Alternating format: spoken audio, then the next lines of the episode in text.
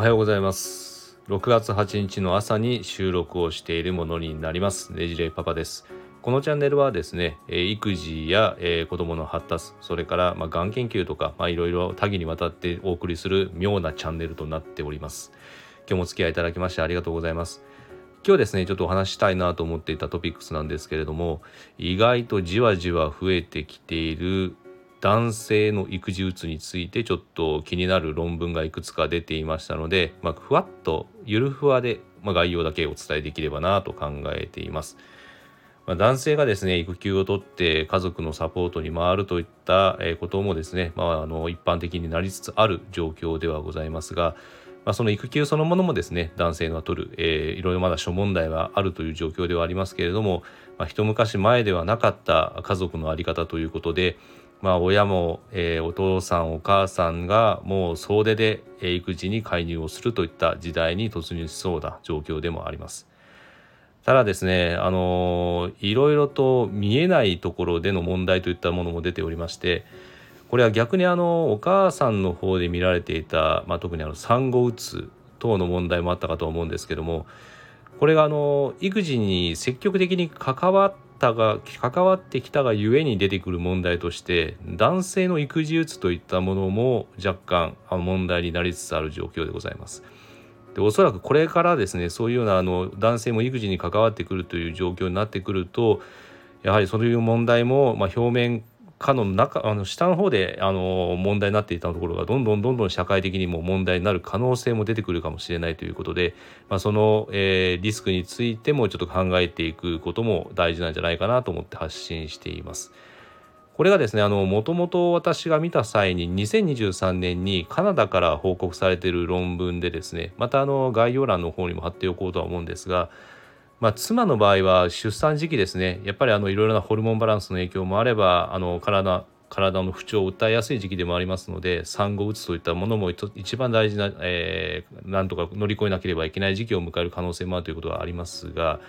男性はある程度大きくなってきた、まあ、産後から、まあ、あの幼児の段階で、まあ、育休を取って、あのそのタイミングでですね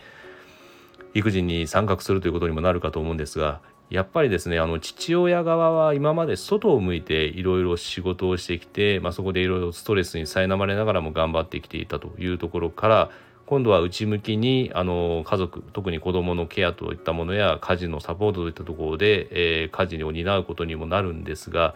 その時点でですねやはり適用がなかなかできる方できない方といった、えー、ケースも問題になってきています。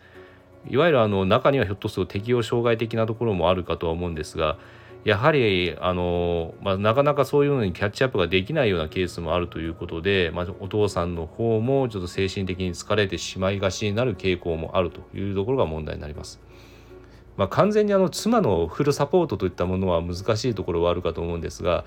まあ、一番大事なのはある程度妻と、えー、夫の方の役割分担をある程度明確にしてあの父親の方から、まあ、完全にいきなり家事フルサポートというのは難しいかと思いますので、まあ、できる範囲から徐々にやっていくといったところや、まあ、あとは夫婦間で表現をいろいろ考えながらやっていかないとあのやはりですね外とは違ったストレスをやはり男側も、まあ、男性側もですね感じやすくなってしまうかもしれませんので、まあ、そこのところをやはりあの念頭に置いてやっていかないといけないかなというのを感じさせられた論文でもあります。でその論文でですねあの書かれていたのがやはりあの男性もですね外向きで仕事をしていれば、まあ、社内の人間ですとか他の方々と接するコミュニケーションを取る機会も多いので、まあ、そこでいろいろと、ま、気分転換することもできていたかもしれませんが、まあ、育休もしくは家庭の方を中心に活動してしまいますとやはり同じ境遇の方々との接点というのは大きく減ってしまいますのでその時点で男性側へのメンタルヘルスケアの重要性といったものが語られていたということになっています。でこの対応方法としてはどういうものがあるのかについてなんですけどもやはりあの子育ての移行期にサポートを得るためのフォーラムを利用されていたりですとかあとはそういうような男性があの主に育児をするようなコミュニティの方に属してそこでの父親同士の対話をして、えー、自分自身のそういうような環境を整えることが重要ではないかということも述べています。今ではあの SNS 等で、まあ、そういうコミュニティといったものができたりとかオンラインフォーラムといったものができたりしているかと思いますがカナダの方は、まあ、日本ではよくツイッターとか、まあ、そういうもので SNS が発展しているかと思うんですけどもこのあの論文カナダの論文なんですけどもラディットといった SNS が主体となってましてそこで男性だけのあの育児をされている方のオンラインフォーラムを立ち上げてそこであの育児のコツですとかあとはどういう悩みがあってそれを今抱え込んでいるのかといったところ特に一番問題となっていたコロナの、えーまあ、在宅期間中ですねそういう時に意見交換をされていたというようなことでメンタルヘルスを保てていらっしゃったというような話ではありました。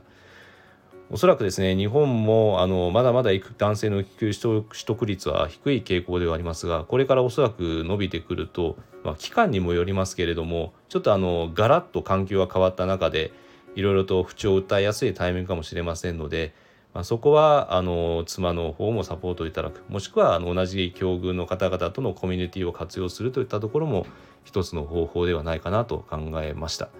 まあ、非常にこういうような論文がですねちらほら、えー、出てきておりますのでやはりあの男性側のその環境の調整といったものも大事になってくる時代に入りかけているんじゃないかなと思います。あとですねちょっとあの前回の収録の時もちょっとお話ししたんですけども、まあ、男性と女性とで育児の点であのストレスのかかり方がちょっと違うかもといったところをお話しさせていただいたんですが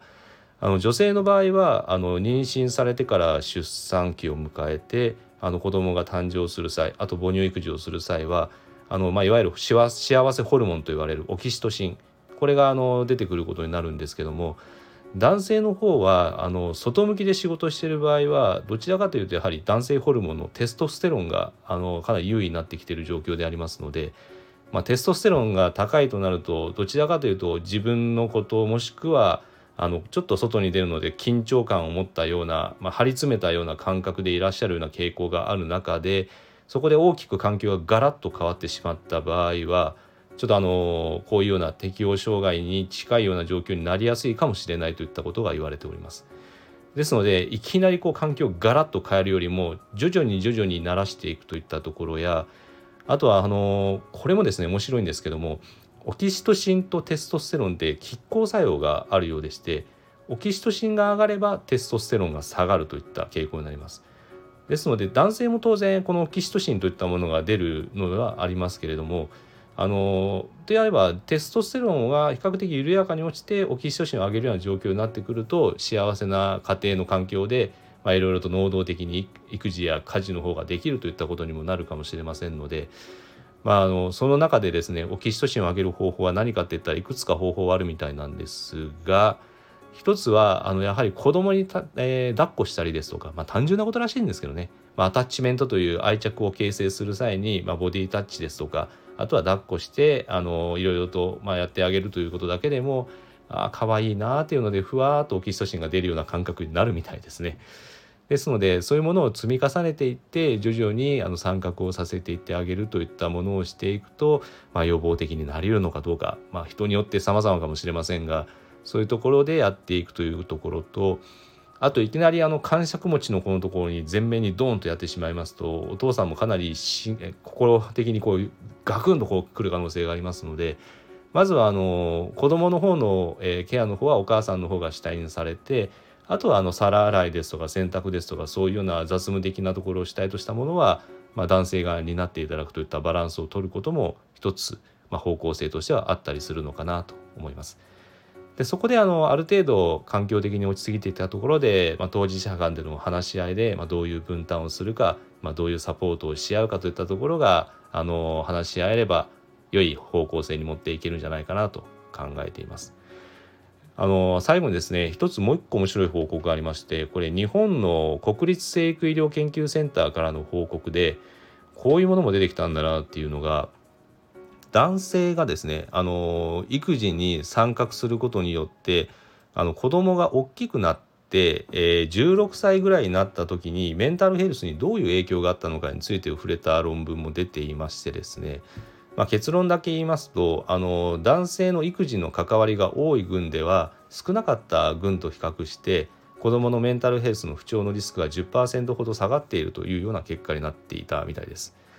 まあ、実際どういう関わり合いをしていたかに関しては、まあ、具体的な表記はちょっと少なかったんですが、まあ、よくあるおむつ替えですとかまあ、子どもの離乳食の世話ですとかおそらくそういうようなレベル感のものがあるかと思いますけどもそういうようなあの幼児期の関わり合いを積み重ねることによって、まあ、特に乳児期等もですね含めて行うことで後々のあの子どものメンタルリスクのリスえメンタルヘルスのリスクを下げることもできたというような、まあ、後付けの結果ではなりますけども、えー、報告が出ておりましてやはりこのように父親が参画することによって子どものリスクをへ、えー、減らすことができるのではないかといったところもおそらく今後さまざまな角度で研究が進んでくることがあるかと思いますので、まあ、そういうものが、えー、また、えー、発刊されたもしくは公表された時にはご紹介もできればなと思います。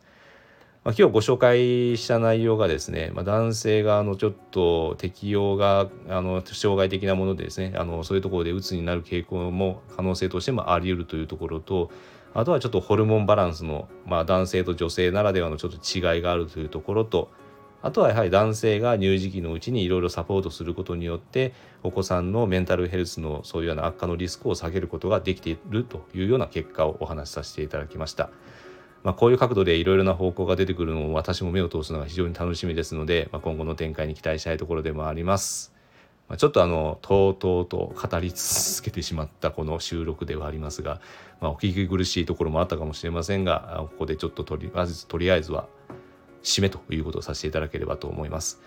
それでは今日も皆様におきましても良き一日になることを願いまして今日の収録を終了させていただきたいと思います。また次の収録でよろしくお願いいたします。